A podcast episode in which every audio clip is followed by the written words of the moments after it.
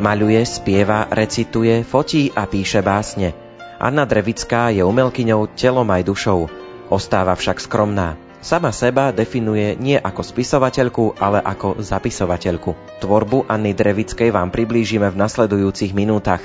Literárnu kaviareň vysielajú hudobná dramaturgička Diana Rauchová, majster zvuku Marek Rimovci a redaktor Ondrej Rosík.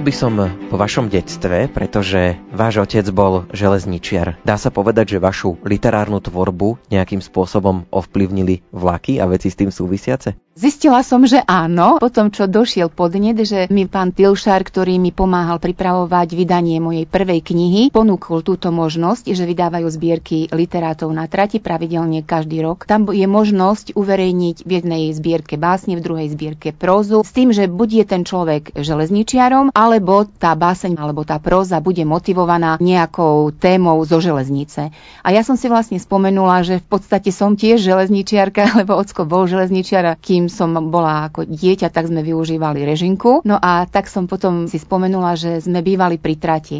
A tak som napísala túto básničku potom Domček pri trati. Tu sme potom uverejnili. Tam a potom aj nejaké poviedky mi uverejnili. A teraz už v podstate, keďže si ma tak domestifikovali, tak už môžem uverejniť aj nejaké iné básne, nie len s tou témou o železnici. V tomto ste taká moja spriaznená duša, pretože ja vlakmi cestujem veľa. Máte aj vy nejaké zaujímavé príhody z vlaku, niečo, čo sa vám vo vlaku vesele prihodilo? Chcela som prekvapiť môjho syna na Veľkú noc a nedala som mu vedieť, že prídem do Brna a že mu doniesiem veľkonočnú nádielku. Mala som to tak naplánované, že teda dojdem do Brna a až keď tam budem z taxika pred domom mu zavolám, už som tu. To som netušila, že z Bratislavy odchádzajú opačným smerom takmer v tom istom čase z tej istej koľaje dva rozdielne rýchliky, jedný do Budapešti a druhý do Brna. Ten do Budapešti prišiel skôr, ja som tam našla všetko. Bolo tam Brno, bola tam Praha, bola tam Budapešť, no ja som nasadla a vlastne keď mi začali chodiť SMS-ky, že sme prekročili maďarské hranice, tak som sa nejako spamätala. No a skončila som vo Váci. Problém spravil aj ten sprievodca, pretože mi odobril môj lístok. Hej, nevšimol si, že vlastne mám lístok na opačný smer. Tak nakoniec som tam vystúpila, no diali sa tam veľmi dramatické veci v tom Váci. Chcela som si si kúpiť lístok, kým som zistila, že na tento vlak, ktorý ide s piatočným smerom, sa dajú lístky kúpiť len vo vlaku, tak už mi ten vlak ušiel, tak som tam čakala dve hodiny, už som sa bala, že mi skysne polievka, lebo bolo horúco. Nakoniec došiel syn do Bratislavy, tam som mu všetky tie veci dala, takže prekvapenie sa nedialo, skôr z toho bola pre mňa vtedy trauma, teraz už veselý príbeh. Mne jedna cestujúca nedávno vo vlaku rozprávala historku o tom, ako ju sprievodca presviečal, že sedí v zlom vlaku a nakoniec sa ukázalo, že sprievodca nastúpil do zlého vlaku a bol z toho veľmi sklamaný, takže všeli, čo sa stáva. Keď človek sedí v tom vlaku, keď sa započúva do tých zvukov, je to zaujímavý rytmus tej cesty, vlak ide po tých kolejniciach, tak možno aj to je taká inšpirácia pre vznik nejakých básní a pre poéziu. Ja som vlastne v tej jednej básničke napísala aj to, že keď sa dívate z okna, máte možnosť nejakým spôsobom vstupovať aj do života ľudí, ktorých vidíte. Ako keby sa vám premietal taký film, že prechádzate nádhernou krajinou. Vždy je to o tom, ako sa človek postaví k tomu, čo vidí a čo mu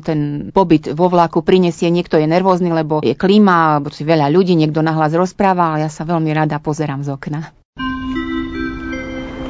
Osobný vlak železničnej spoločnosti Slovensko, smer pod Zámčok, Dobrá Niva, Dobrá Niva zastávka, Sása Priešovce, Krupina predmestie, Krupina, Pzovík, Hontianské.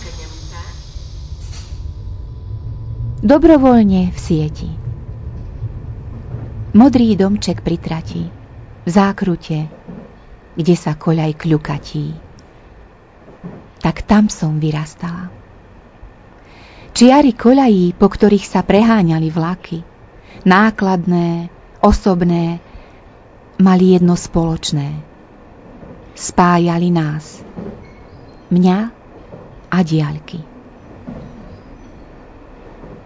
Zasnenie som sa na ne dívala, posielala pozdravy a v duchu rátala šťastie, nešťastie, bálík, list, ľúbi, nelúbi. A dychtivo čakala na výsledok ľúbi. Lásky neprišli, ale ľúbi sa nenaplnilo. Za to puto s vlakmi sa utužilo aj tým, že som nimi cestovala do školy aj do práce. Dajú ti dar, že za pár minút vie v obraz prierez krajiny splynúť a dať ho do celku. Sneh, hory, kamene i tráva, záhradky s kvetmi, ihriská s deťmi ponúkne kinofilm, ktorý sa na železnici odohráva.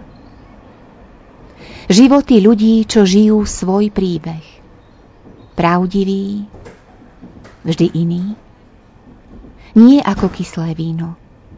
Priznajú si svoje radosti i viny, úspechy i sklamania. Vytvoria páry a keď sa im darí v živote, vysadia kvety pri plote svojho domu. Taký je pohľad z okna vlaku.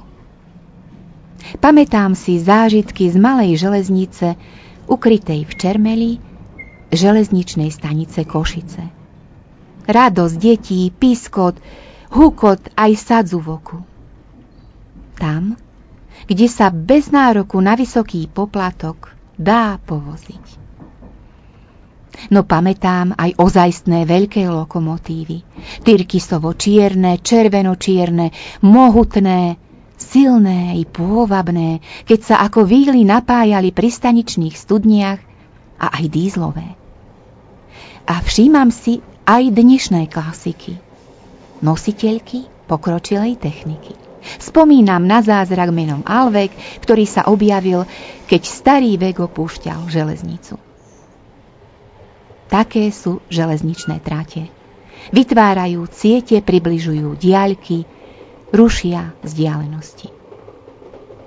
Dnes často postávam na maličkej stanici v Banskej Bystrici, ktorá ostáva uchránená pred zbesilým napredovaním, vychutnávam si atmosféru minulosti a znova skúšam to svoje. Ľúbi, nelúbi.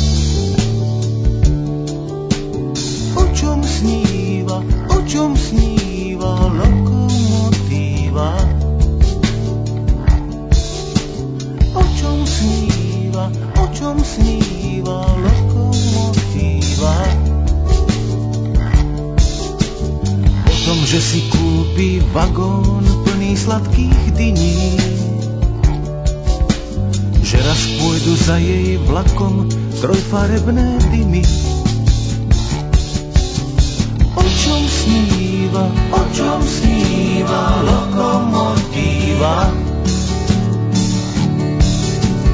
O čom sníva, o čom sníva lokomotíva?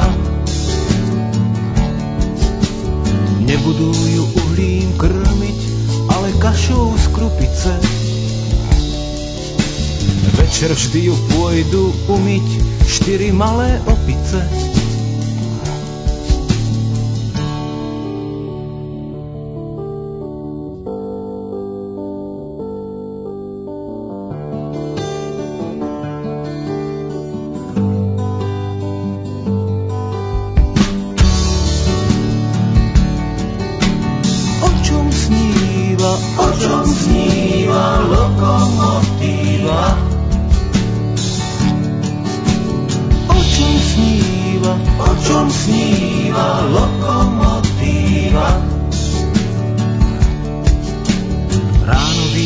ako nová na koľajách do sveta.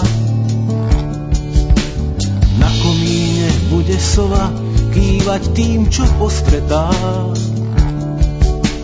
O tom sníva, o tom sníva lokomotíva. O tom sníva, o tom sníva lokomotíva.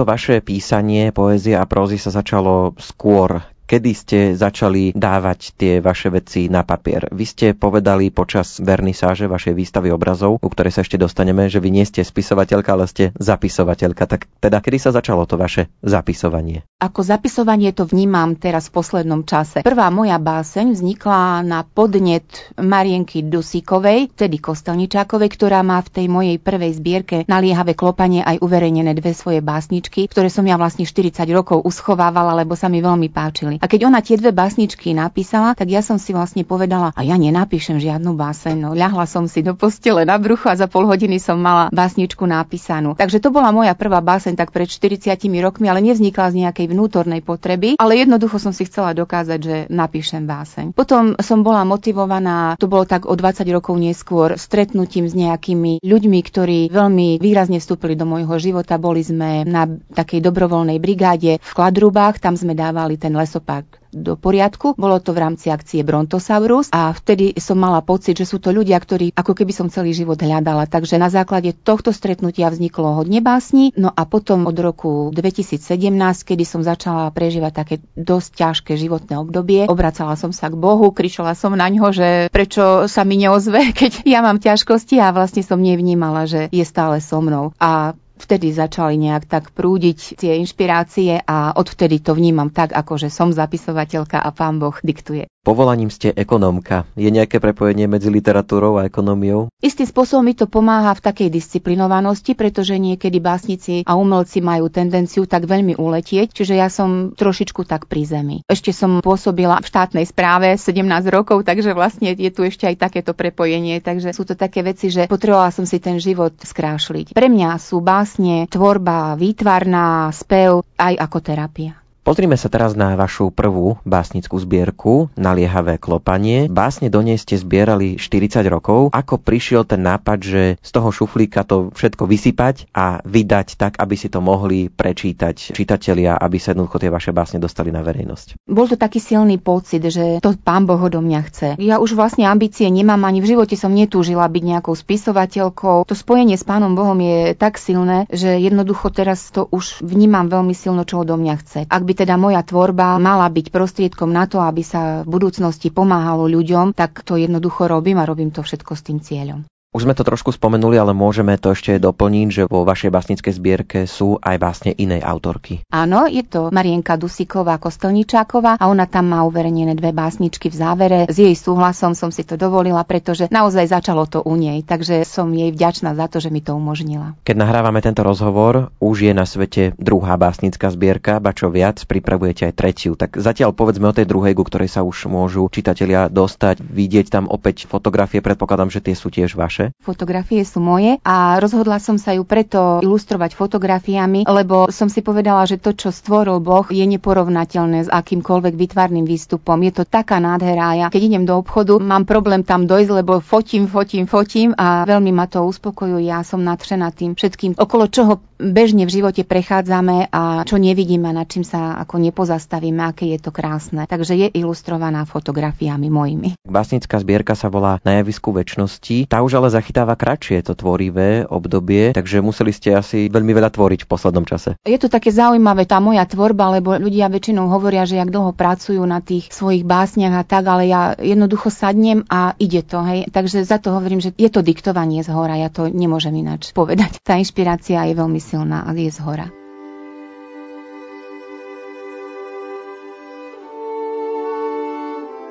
Rodina. Ulica. Domov našich bratov a sestier.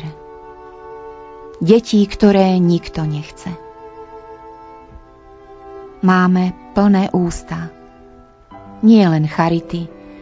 Keď sa za plesmi ukrytí snažíme získať odpustky.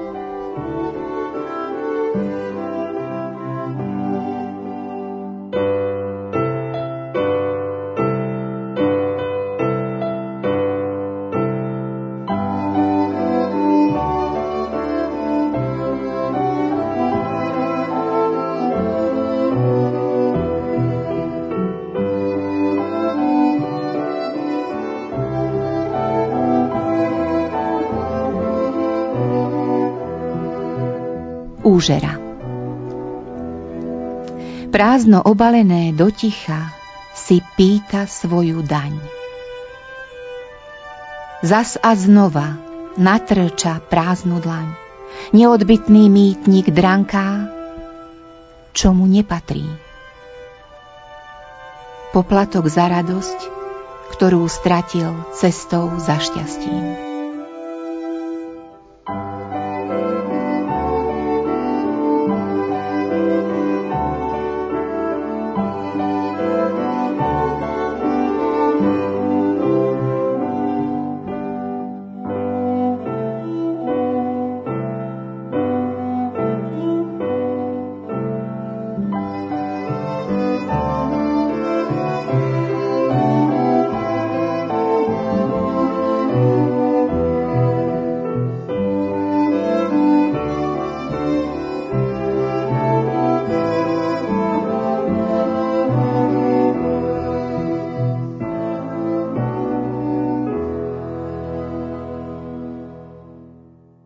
Anna Drevická umením pomáha druhým. V minulosti vyrábala ekotašky. Nedávno bola v Banskej Bystrici výstava jej obrazov. Peniaze z predaných obrazov venovala na dobrú vec. Vy patríte medzi jednu z mála žien, ktorá má rada žehlenie. A to z toho dôvodu, že sa venujete enkaustike. Ja viem len toľko, že to je nejaké maľovanie čosi so žehličkou. Vy to budete vedieť lepšie vysvetliť, tak skúsme našim poslucháčom trošku povedať, čo to vlastne je tá enkaustika. Enkaustika je maľovanie horúcim voskom. Podklad, na ktorý nanášate tento vosk, môže byť rôzny. Drevo, môže to byť sklo, môže to byť textil. Prevažnej väčšine, ako aj začiatočníci, používajú enkaustický tvrdený lesklý papier. Sú rôzne možnosti práce s voskami. Sú to také voskové kocky, ktoré je možné dostať kúpiť, aj sa to tak volá, že enkaustický vosk v tých špecializovaných predajniach a ten sa nanáša na teplú žehličku, teda horúcu žehličku. Tam si nanesiete farby a tie farby potom prenášate na ten svoj podklad. Potom existuje americká metóda, tá je zase taká, že používate myštičky, v ktorých sa roztopí ten vosk a štecom ho nanášate na podklad. A potom ešte je studená technika, to sú voskové tyčinky, ktoré sa môžu v podstate štecom prstom nanášať prenášať na podklad. V Banskej Bystrici na radnici práve aj výstava vašich obrazov. Vedeli by sme niektoré tie vaše obrazy popísať alebo povedať, aký príbeh je za nimi, ako tie obrazy vznikali? Najviac mám vzťah k abstraktnej tvorbe. Tá je v tom zaujímavá, že ľudia tam vidia to, čo chcú vidieť. Je to zvláštne, že keď píšem básne, nemám problém dať tej básni názov. Ale tým obrazom som nevedela dať názov, preto sú priradené čísla. Aj takúto skúsenosť mám, že napríklad mám pocit, že sa mi niektorý obraz nevydaril a príde niekto zvonku a presne ten obraz chytí, že aký je krásny. Hej. Čiže je to tak špecifické, že čo v tom ten človek môže vidieť. Snažím sa aj trošku krajinky a kvety, alebo zase je množstvo ľudí, ktorí majú zase vzťah k takýmto veciam. A potom mám veľmi rada tému krížov, Krista a anielov. To je taký obrovský obraz a je to robené podobnou technikou ako 3D Powerpol, ale som tam používala aj lepidlo a je to obraz aniela. Ten stelesňuje aj nevidiacich, lebo ako keby mal privreté očká, nemá ruky, čiže ako keby bol bez ruky, ale má to srdce a tú krásu, čiže som tým obrazom chcela vyjadriť to, že človek nemusí byť fyzicky dokonalý, ale tá dokonalosť a krása je v tom duchu. Tie vaše obrazy sa dajú nielen pozrieť, ale aj vyhmatať, pretože okrem toho, že nanášate vosk na enkaustický papier, tak vlastne využívate aj rôzne textílie a podobne, čiže upravujete aj ten povrch. Upravujem povrch a v podstate som to nanášala na plátno a na drevo a na papier. Na textil nie, tam používam tú druhú techniku, to je ten, ten powerpol. Ten sa dá ešte lepšie vyhmatať, lebo je viac taký 3D. Tá 3D technika v enkaustike je náročnejšia a chcem sa jej teraz venovať. Výstavami obrazov vždy aj podporíte nejakú organizáciu, prípadne vyzbierané peniažky sa použijú na dobrú vec. Teraz sme spolupracovali so Svetielkom nádeje. Spolupráca bola aj s Úniou žien a Úniou nevidiacich a slabozrakých, obe pri Banskej Bystrici. Veľmi mi pomáhali vlastne s tým zabezpečovaním. Participovalo na tom mesto Banská Bystrica, celá akcia bola pod záštitou pána primátora, takže aj tie priestory a technika, tak všetko nám vyšli v ústrety týmto. Takže veľmi pekne ďakujem všetkým týmto ľuďom. V minulosti ste už podobnými výstavami podporovali, myslím napríklad Sposa Banská Bystrica. To oni mali ako ani nie výstavu, ale mali takú akciu, kedy tiež zberali príspevky pre vlastnú spoločnosť a ja som im tam vtedy nechala obrázky a knihy. To, čo sa predalo, išlo vlastne do spôsob. Máte dvoch synov, Petra a Dušana idú tiež umeleckým smerom? Nalepilo sa na nich niečo z toho vášho umeleckého, pretože vy ste maliarka, speváčka, recitátorka, aj autorka poézie a prózy. Majú aj oni v sebe niečo takéto umelecké? To, že to všetko som, sme sa dozvedeli až teraz takmer pred 60 takže ešte majú času. Ten mladší Dušan teraz chodí na nejaké výtvarné kurzy, myslím, že na kresbu. Ja som začala s nejakou poetickou tvorbou aj v období, keď deti chodili do školy a robila som to, čo sa nemá, že keď potrebovali napísať nejakú báseň, tak ja som varila a diktovala som im básničky od pece. Zrejme už niečo vo mne driemalo. No a vtedy sa pamätám, že keď som im pomáhala aj s tými slovmi a tak, tak raz ma Peťko nejak nahneval a som povedala, napíš si to sám. A on napísal takú krásnu slohovú prácu, že určite to v ňom drieme, ale že či bude mať záujem to niekedy dostať von zo seba, to neviem. Máte už vydané dve básnické zbierky, na tretej sa pracuje, čiže mohlo by sa zdať, že vlastne je záujem o poéziu. Ako to vnímate? Chodia ľudia, čítajú si tie vaše básne, reagujú na to, chcú si knižky od vás kúpiť, prečítať? Som vďačná Pánu Bohu, že ešte mi umožnil aj to, že viem recitovať. Ľuďom sa páči, ako tie básne prednášam. Neviem, či môžem spomenúť, že som vlastne sa zúčastnila aj súťaže celoslovenskej Vansovej lomničky a tam sa vlastne vytvorila pre mňa ako keby nová kategória, lebo predtým ma upozorňovali kolegyne, že nie je možné súťažiť s vlastnou tvorbou. Môžem tam ísť, ale nesúťažne. Tak som povedala dobre. A ja napriek všetkým pravidlám som postúpila na celoslovenské kolo a nakoniec vytvorili nejakú kategóriu, teda oni to tomu hovoria, že pás pásmo pre vlastnú tvorbu, no a tam som bola ocenená. Je to dar, keď môžete vlastné básne predniesť. No a čo sa týka toho záujmu o kúpu knihy, tá pramení aj hlavne z toho, že ľudia väčšinou chcú kupovať tie knihy, ktoré básne som prednášala. Tu chcem, čo máš tam tú báseň. Hej? A je to jedno, ktorú báseň predniesiem. Takže asi tak sú ľudia motivovaní, že do budúcna by som veľmi rada aj nahrať niektoré tie básne alebo ich predniesť, lebo ľudia niekedy nerozumejú tomu písanému slovu, ale rozumejú tomu, ako to predniesiem.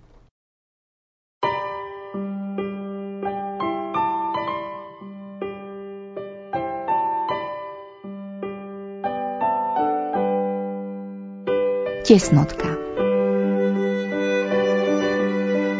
Kde sa rozhoduje, že sa narodím v osade či v raji? Ja som mala tentokrát šťastie a schytala som žolíka. Nespomínam si však, myslím, že sa ma nikto nepýtal. Veď stačilo tak málo, aby to bolo inak. keď musíš niesť svoj byľak. Pečať inakosti.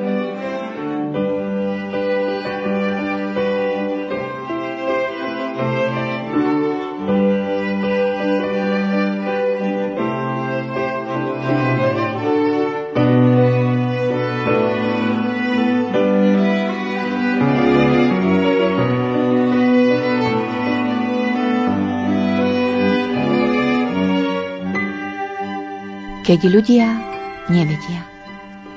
Oče, odpusť im, lebo nevedia, čo činia. Prosil z posledných síl Kristus na kríži. Keby ľudia vedeli, že urobiť zle iným naozaj v prvom rade ublíži im samým, nerobili by to. Nerozdávali by rany lenže ľudia nevedia. Keby ľudia vedeli, že poškodiť meno iného je zlé a že sa ako páperie vo vetre ťažko v dobré prinavráti a že sa im to naozaj raz vráti, nerobili by to. Lenže ľudia nevedia. Keby ľudia vedeli, že sa z toho ťažko vyzlieka, keď zabijú človeka, že je to naozaj pichnúť nožom do vlastného srdca, nasadiť sebe okovy na ruky, na vlastnej koži zažívať muky. Nerobili by to. Lenže ľudia nevedia. Keby ľudia vedeli, že byť diplomatický neznamená sa s druhými zahrávať, že sa to tak či tak prevalí, že vybabranosť šikovnosťou nazvali. A že sa naozaj raz sami zamotajú do vlastných sietí, nerobili by to. Lenže ľudia nevedia. Keby ľudia vedeli, že naozaj naše je len to, čo sme si priniesli pri narodení na svet, neviedli by vojny a nevraždili iných. Tri písmená, moc, by za láskavosť zamenili. Lenže ľudia nevedia. Keby ľudia vedeli, že Kristus nám prišiel naozaj odovzdať kľúč od brány nebeskej, ktorým je láska, nesúťažili by o prvenstvo, lež boli súčasťou bratstva a roztvárali náruč. Lenže ľudia nevedia, alebo nechcú vedieť. Nedovoľme zlu, aby dokázalo, že jeho utrpenie bolo zbytočné, že láska s ním umrela na kríži. Buďme vyzbrojení láskavosťou keď sa jeho kráľovstvo znova priblíži. thank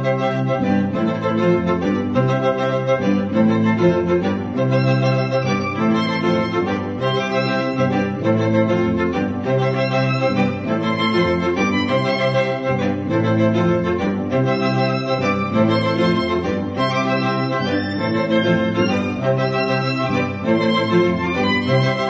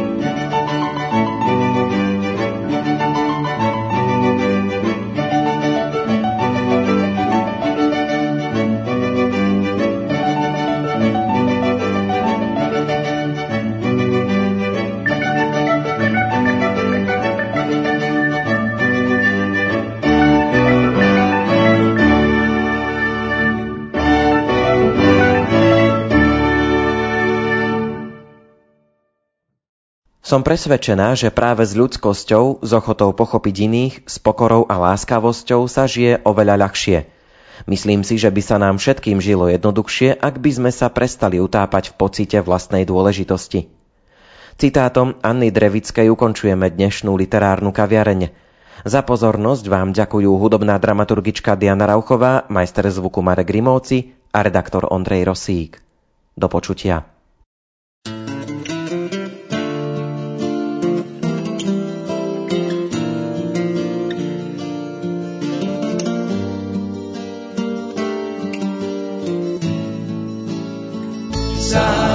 Zázava, zázava můj, můj nádherný kraj.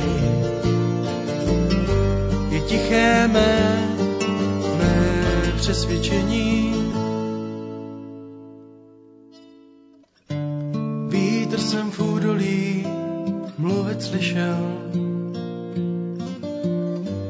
Plul si tam v komínech zavřených chat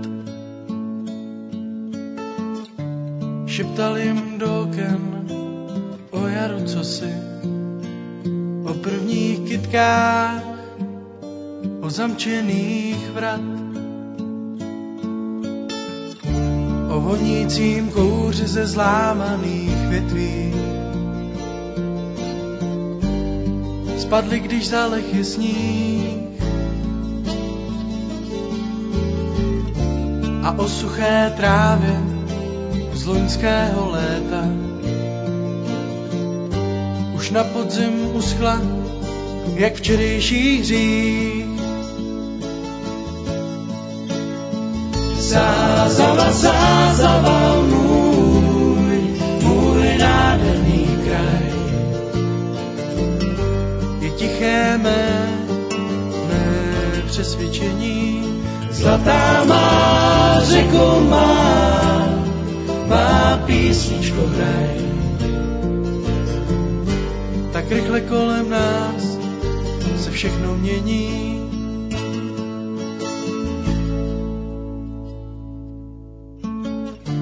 Zůstali přátelé z nejvěrnějších.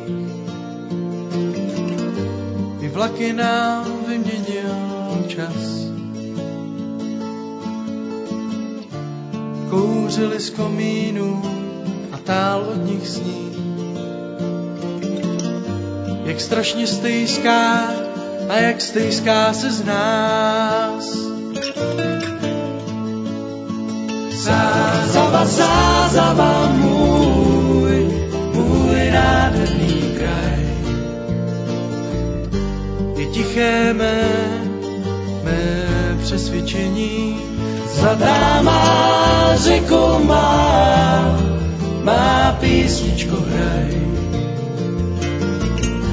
Tak rychle kolem nás se všechno mění. Zázava, zázava můj, můj nádherný kraj. Je tiché mé, mé přesvědčení, Zlatá má, řeku má, má písničko hraj.